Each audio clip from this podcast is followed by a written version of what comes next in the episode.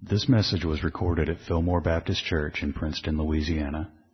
Our goal is to faithfully preach the Word of God for the salvation of sinners, the strengthening of believers, and the glory of God. Please visit our website at www.fillmorebaptist.org and listen for more information at the conclusion of this message. Let's have a word of prayer and then we'll we'll get started here. Father, we do want to praise you tonight. Thank you, Lord. We're sought and bought, redeemed by the precious blood of Jesus. Lord, victory that uh, we we can claim no part in, and yet uh, reap the benefits of because of your grace. Lord, help us to be mindful and forever grateful for what you've done in our behalf so that uh, we do praise you, not only from the lips, but from the heart. So that we joyfully engage in offering up a sacrifice of praise. The fruit of our lips giving thanks to your name. Father, tonight as we uh, look again at your word and consider uh, what you've revealed, revealed here uh, in this passage, uh, Lord, as always, we, we desire that you grant understanding. And Lord, uh, give us wisdom in being led, directed by your Spirit so that these things that we read about uh, in your Word are truly worked out in our lives. Not enough, we know, to have intellectual knowledge concerning these things. Lord, we want to have uh, true experience because of you working in us. May it all be for your honor and glory. In Christ's name. Amen. Turn with me, if you would, to Matthew chapter 6. And while you're turning there, I'm just going to ask uh, uh, if you have any questions. Again, in regard to uh, uh the message, that, well, last Sunday morning and this Sunday morning. Um, because if there's anything there, I'd like to have opportunity to address it. no?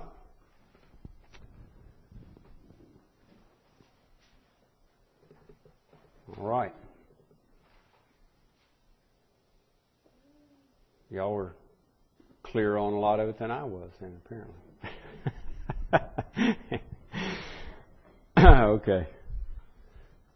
Matthew chapter 6.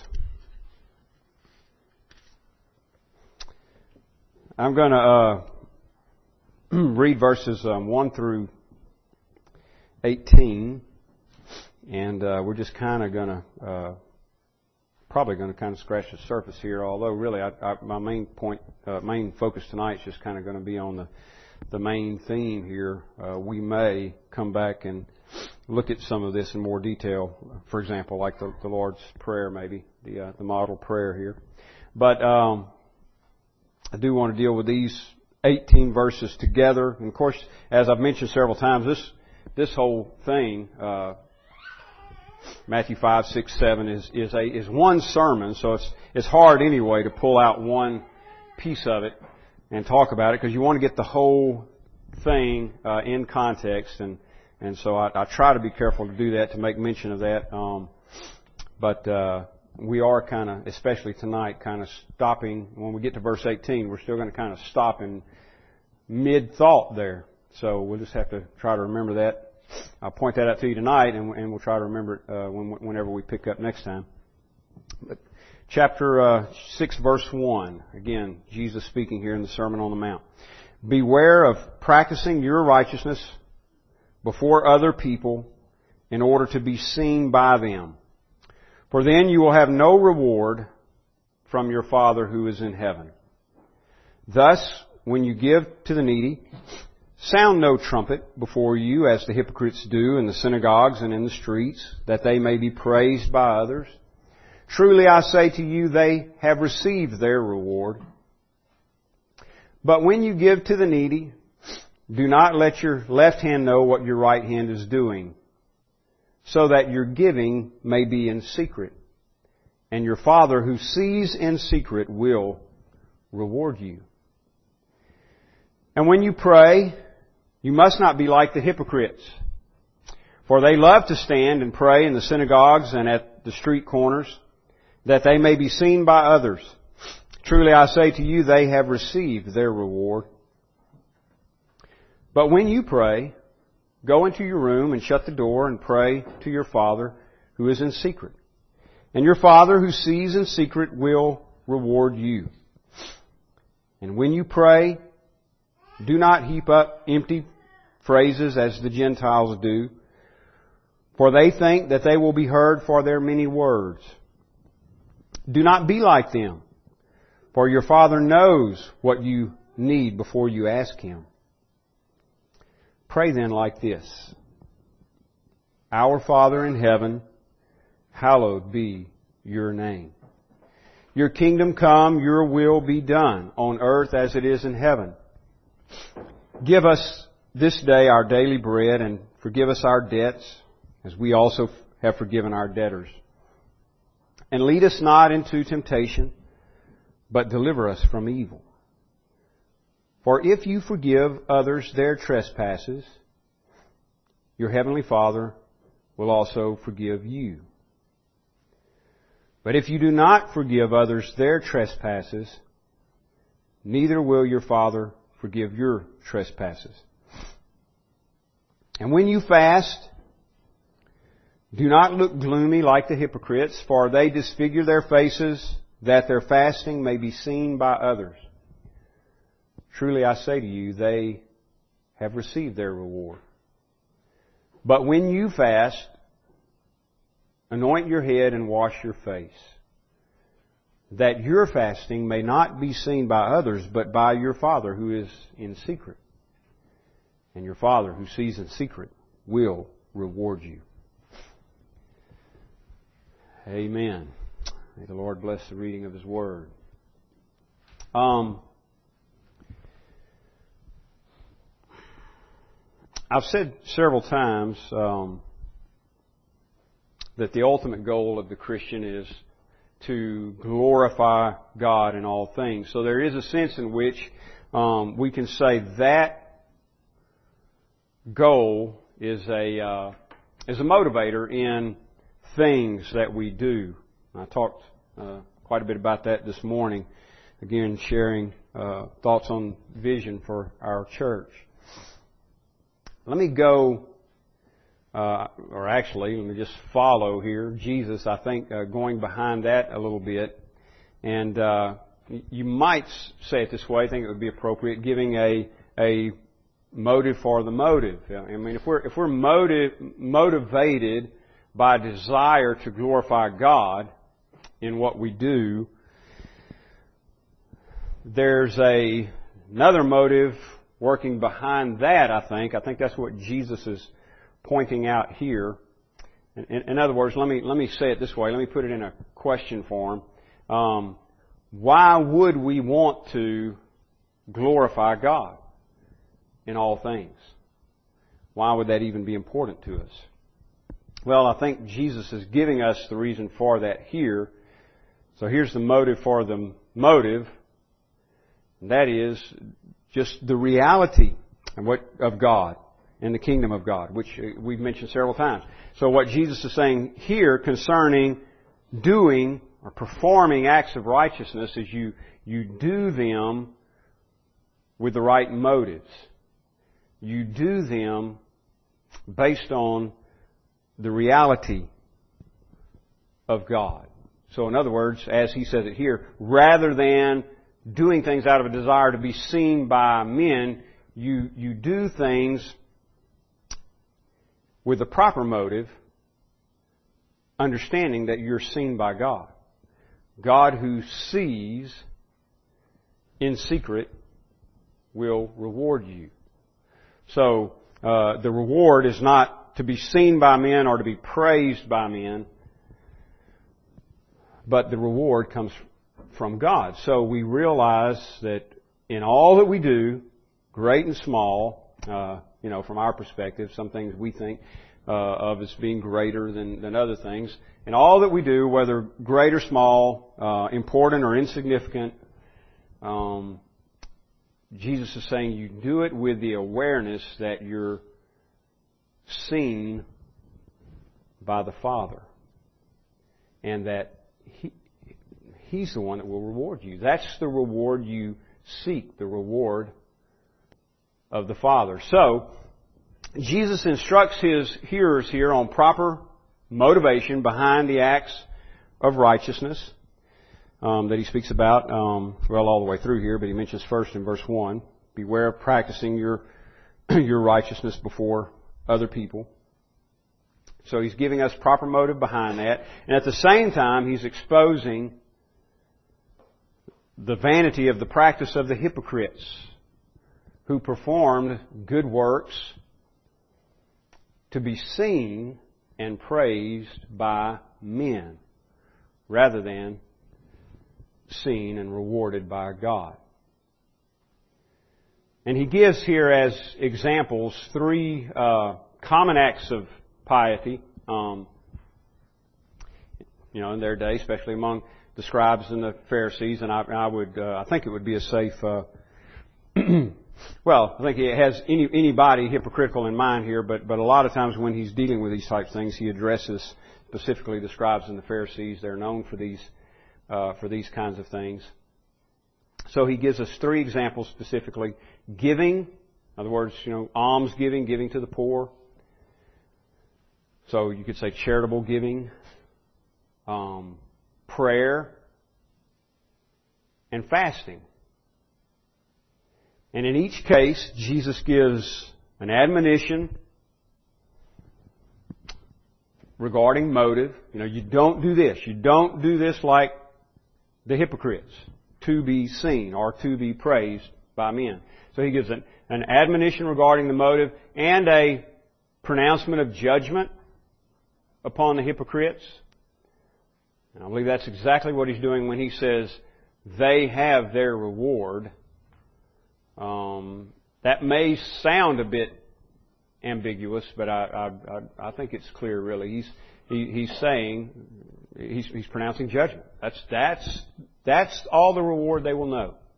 It's all the grace they will know. And he gives a promise of reward for those who heed his words. So in each case, he's, he's giving an admonition concerning motive, proper motive, pronouncement of judgment upon the hypocrites, and a promise of reward to those who will take heed to what he's saying. So the idea here, again, let me touch on two things here uh, specifically that I just kind of skimmed over. The idea here is then um, summed up in a in, in a Latin phrase uh, that's used in theology, uh, coram deo means in the presence of God. And that's, that's what I think Jesus is saying, really all the way through this Sermon on the Mount. You, you live as though you're in the presence of God. There's a good reason for that. because you are. So what he's really saying then is you live like you're aware that you're in the presence of God. All important. And at the heart of, um, I would say, our motivation. Again, it's what, what motivates us to do right Brother Ron said in his prayer a while ago, and I thought, well, it couldn't be better worded for this message. Uh, something to the effect, the Lord give us the, the wisdom or the strength, or, or however you said it, to do right, to do what's right. And that's what the Lord is saying. Do right because you're in the presence of God. So the, what really matters is, is not to be seen by men or to be praised by men, but to understand that you are seen by God and uh, that His reward, if you do right, His reward is far better, far better than uh, than anything you can receive here. You know, Jesus says of, of those who have the praise of men and the, and are seen by men, they have their reward. So it's, it's a way of saying this is it for them. But for you, for the children of the kingdom, for believers, for those who practice righteousness, rightly motivated, you're looking like uh, like Moses, who uh, who rejected the uh, the riches of Egypt and the pleasures of sin for season, he, because he looked to the reward. The writer of Hebrews tells us. So for you, Jesus is saying, who live in this life like that, your Father who sees in secret will reward you. You will be rewarded.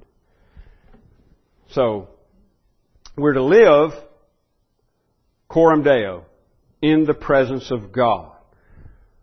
In front of God. That's how we're, how we're to live. That's how we're to conduct ourselves.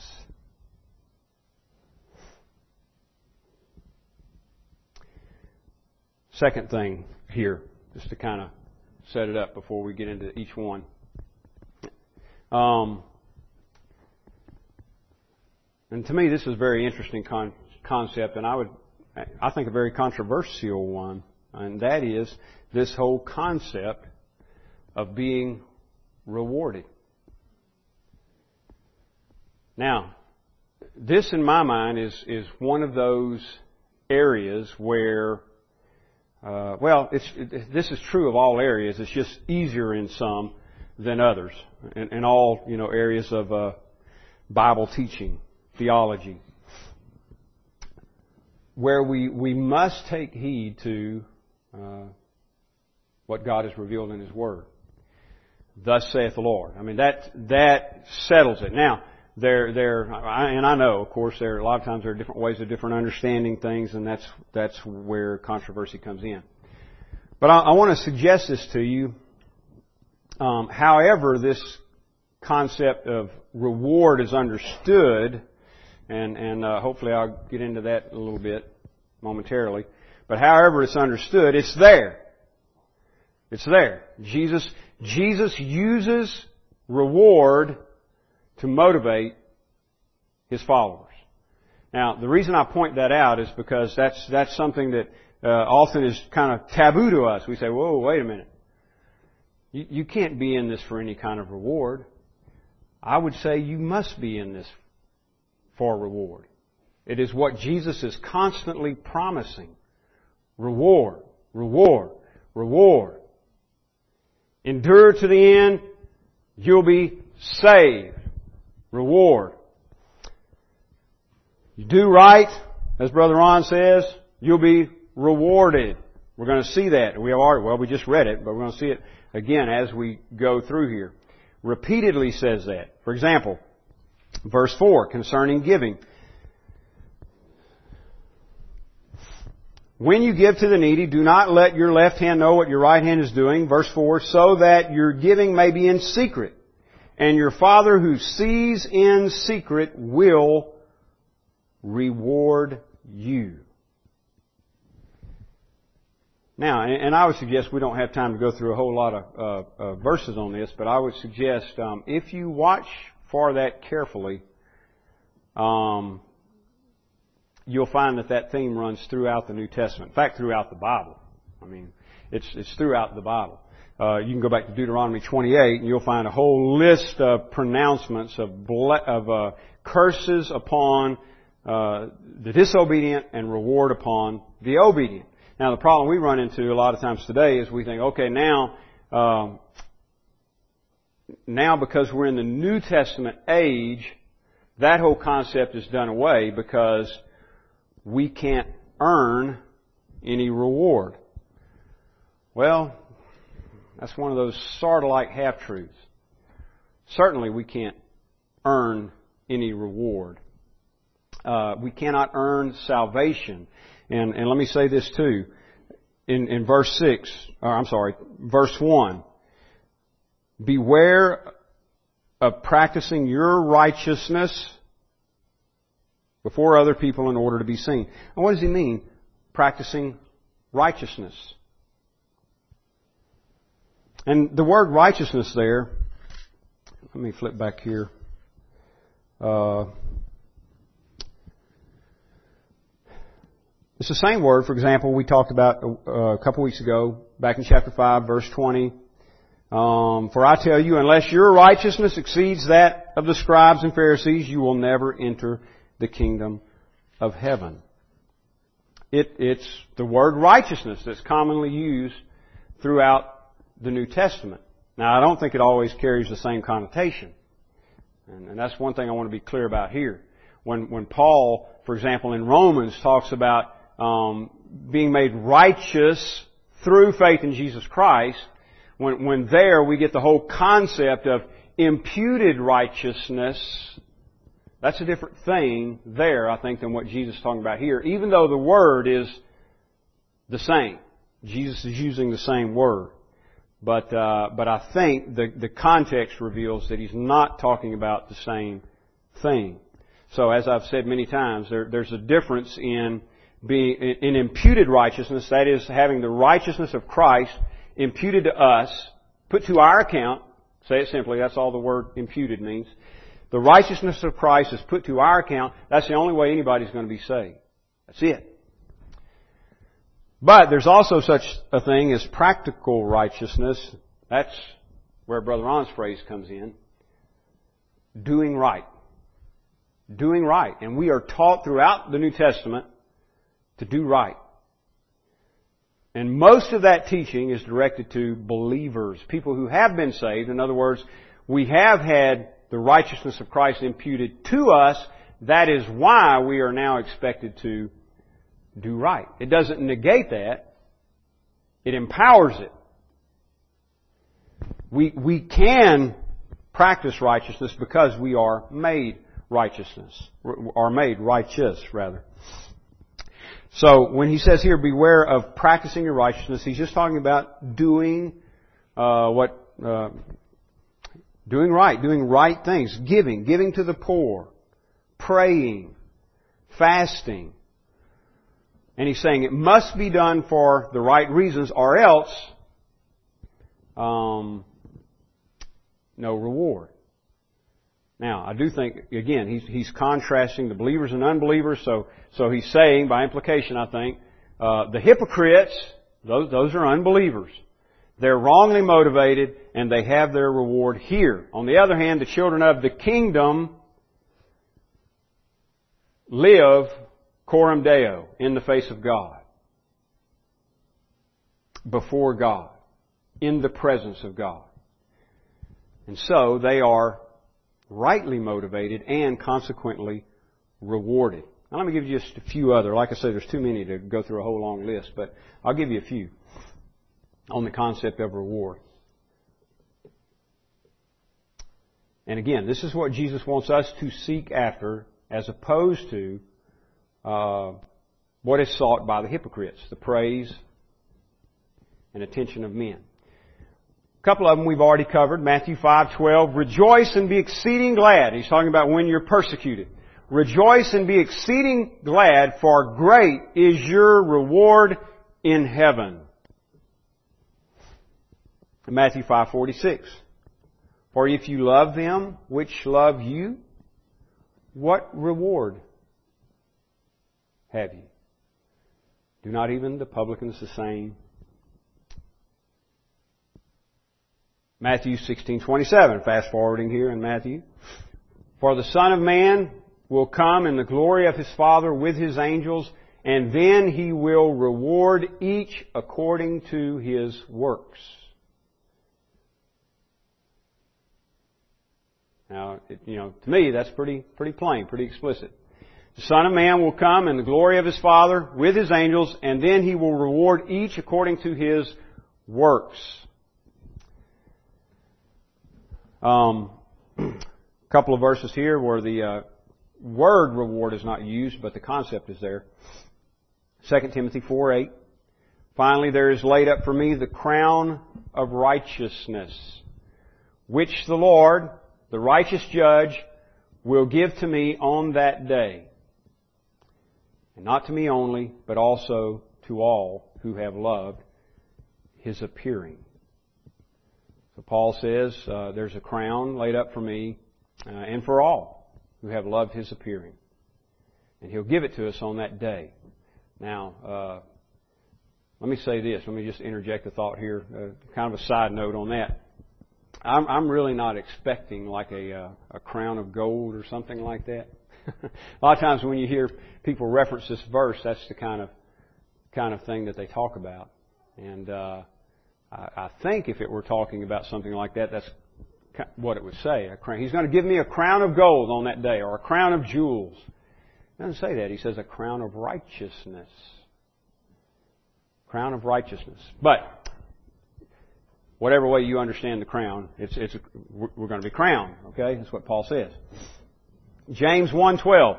Blessed is the man who endures temptation, for when he has been approved, he will receive the crown of life,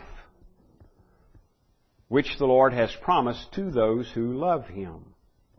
Promised reward, in this case, the crown of life to those who love him. Revelations 2:10 do not fear uh, any of those things which you are about to suffer and you find this with uh, uh, most, if not all, of the uh, seven churches uh, in, the, in uh, chapter two and three of Revelation, where Jesus uh, exhorts them to endurance by promising reward. Here's one example: Do not fear any of those things which you are about to suffer. Indeed, the devil is about to throw some of you into prison that you may be tested, and you will have tribulation ten days. Be faithful unto death. I will give you the crown of life. So um, he, he's, he's, there's a direct connection between properly motivated acts of righteousness, doing right for the right reasons, another way of saying that. there's, there's a direct correlation or connection between doing right for the right reasons and reward. We are promised reward. Now, um, let me throw this out to you because I think this is a great explanation here. This comes from uh, Augustine of Hippo, often called, uh, you know, the greatest uh, theologian of the, uh, at least the early church age, and some would probably say of all time. Um, prolific writer and thinker. Uh, Augustine writes this concerning, um, actually, he's, he's commenting here on Psalm 103.4, who crowneth thee with mercy and pity. Uh, here's what he says. Here's what Augustine says. Hear what God saith. Quote, who crowneth thee with mercy and pity. Of his mercy he crowneth thee. Of his pity he crowneth thee. For thou hadst no worthiness that he should call thee, and being called should justify thee. Being justified, glorify thee. He's just saying, you, we, you didn't deserve any of that. I didn't deserve any of that. And he goes on. The remnant is saved by the election of grace. For those of, uh, you know, some people want to say that John Calvin started what we call Calvinism. Uh, Augustine uh, was uh, oh about 1200 years before John Calvin. Okay, the, the remnant, and of course the Apostle Paul and Jesus were before Augustine. Um, the remnant is saved by the election of grace. But if by grace, then it is no more of works. I'm still quoting from Augustine, and of course he's quoting from Scripture here. But if by grace, then it is no more of works. Otherwise, grace is no more grace. For to him that worketh, the reward shall not be reckoned according to grace, but according to debt. The apostle saith, Augustine says, the apostle saith, referring to Paul, not according to grace, but according to debt. But thee he crowneth with pity and mercy. And if thy own merits have gone before, here, here's the, here's what I want us to catch. And if thy own merits have gone before, God saith to thee, Examine well thy merits, and thou shalt see that they are my gifts. Augustine says, if, if you merited anything that God crowns, examine them well, Augustine says, and you shall see that your merits are the gift of God. So what he's essentially saying is, the way he understood Scripture to talk about reward for righteousness, and again, we're not talking about being saved by, uh, you know, achieving righteousness in a saving manner. Uh, we're just talking about doing right things and then God rewarding. And the way Augustine understood that was, was to sum it up, was this. Whatever right, righteousness you do is a gift of God. So when God rewards that, He is in essence crowning His own gift. Now I think that there's not a problem with that, theologically. Uh, in other words, what I'm saying is I, I don't think that in any way compromises justification by faith alone, in Christ alone, through grace alone. If it does, then we gotta come at it some other way because Jesus definitely teaches reward for right works. I was listening recently and it was interesting because this had come up in uh, some conversations I had been in recently, and then and then after that, I was listening one day to uh, R.C. Sproul, um, uh, another one of these guys. You know, I recommend to you. I commend to you if you uh, get a chance to read any of his material, listen to him, whatever. He's a good good teacher. But anyway, I was listening to. Uh, uh, he was doing a Q and A session, had callers calling in asking questions, and he would answer. And somebody brought this up and said, you know, why do you teach that Christians will be rewarded for good works? And he said, because the New Testament some 25 times says that. now I haven't counted them, so I don't know if 25 is the correct number or not, but I know it's there several times. I've, I've, I've, I've, I've seen them. And if you watch for that as you go through, uh, I think you'll see them too. And I've just given you some. So, uh, to me, and this is what I'm suggesting to you, uh, this is great news. Because of the very thing that Augustine brings out in his comment. Because we deserve none of it. And the idea that God would empower us to do good in this world and then reward us for it is just, if I can put it, you know, in the common vernacular, it's mind-boggling. Alright? It's mind-boggling. For God to say, I'm going to do this in you and then I'm going to reward you for it. It's awesome. So I think it's something to rejoice in, and I don't think, again, it, it in any way compromises uh, justification by faith alone through grace alone. Now, let me mention one other thing along those lines. Just in case you you start getting ideas about, you know, a big huge mansion and and uh, you know, a back porch over the uh, you know, some kind of lake where you can just sit there and fish all day and uh, you know, they bite every time you throw the hook in and you you got the finest car and the biggest crown of gold and all that kind of thing. Um, the greatest, best, most ultimate, most awesome reward that the Christian will receive is Christ. That's our main, main motivator. That one day, He's already with us and in us, and one day we'll be in His very presence. We'll see Him as He is and be made like Him.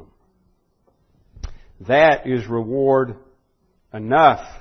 All I'm suggesting to you is if, and I put emphasis on the word if, if He's also saying there is there are some other, is some other type of reward for good works performed by the Christian in the Christian walk, then, uh, you know, uh, that'll just be something else, again, to praise Him for. But ultimately, Christ is who we're after here and who we love. Now, I did want to mention this. I do find it interesting along those lines uh, that I, I, think, if I remember right, and I've, I've, looked at this, it's just been a little while, but you can check me out on this. Easy to do with the Strong's Concordance or something like that. Uh, I, I'm pretty sure every time the word reward is used in the New Testament, it is in the singular. I find that interesting because, in other words, he never says you do good works and you'll see good, you'll receive good rewards. You know, do good works and I'll give you rewards as though, um, you know, as though you were getting some kind of prize for each individual thing that you do. Now, it may be that he's going to re- reward us, uh, something like that. I'm not suggesting one way or the other there. I'm just saying I find it interesting that it's always in the singular. So it may be that that's what he has in mind anyway. You do good works, rightly motivated, and your, and your Father will reward you. You'll receive your reward. Christ, eternal life, which, you know, would be, again, Christ. Alright, so He is ultimately our reward, regardless of, uh, uh, of the meaning of these passages. Alright, so I just wanted to point that out. Um, and I know we only have a, a few minutes uh, left here, but I wanted to spend some time on that because I think it'll help us as we go through the rest of this. Um, let me just let me just say this, and, and we'll wrap it up for tonight, and uh, and come back to it later. Coram Deo. This is what Jesus is, is teaching. Live with the awareness that everything you do, you're, you're, you're giving, you're charitable giving, you're praying, you're fasting, whatever uh, acts of righteousness you do, be aware that what really matters is not that you're seen by men or praised by men. What really matters is that you're seen by God. So he's, so he's giving us a motivator there. God is, and I don't mean this in any, you know, flippant way like this, you know, there's a song out there that says God is watching. But I mean this in, in, a, in a real sense. God is watching, okay? And it's not, it's not like Santa Claus. He, he's the, the righteous judge. He's the judge of all the earth. Lord of all the earth. King of kings, Lord of lords, like we saw in Timothy. The only, the blessed and only sovereign. And He sees everything we do. So Jesus is saying, beware of that and be motivated by that. And do what you do aware that you're doing it in the presence of God. And then here's the here's the uh, kind of the the sum of it. Wrap it up. I didn't read quite this far a while ago, but I want to get now in closing. Verse 19, because what were they doing? The hypocrites are are th- what they're treasuring is to be seen by men, to be praised by men. So in other words, they're, they're trying to heap up for themselves treasures here on this earth. But Jesus is saying, no, that's not what you do. You live in the presence of God. You, you act accordingly, according to your awareness of God's presence. And here's what you do. Verse 19, don't lay up for yourselves treasures on earth, where moth and rust destroy and where thieves break in and steal. In other words, these whatever you gather up here is is fleeting. I don't I don't care if it's if it's uh, silver and gold, dollar bills, thousand dollar bills, or if it's the praise and adoration of men.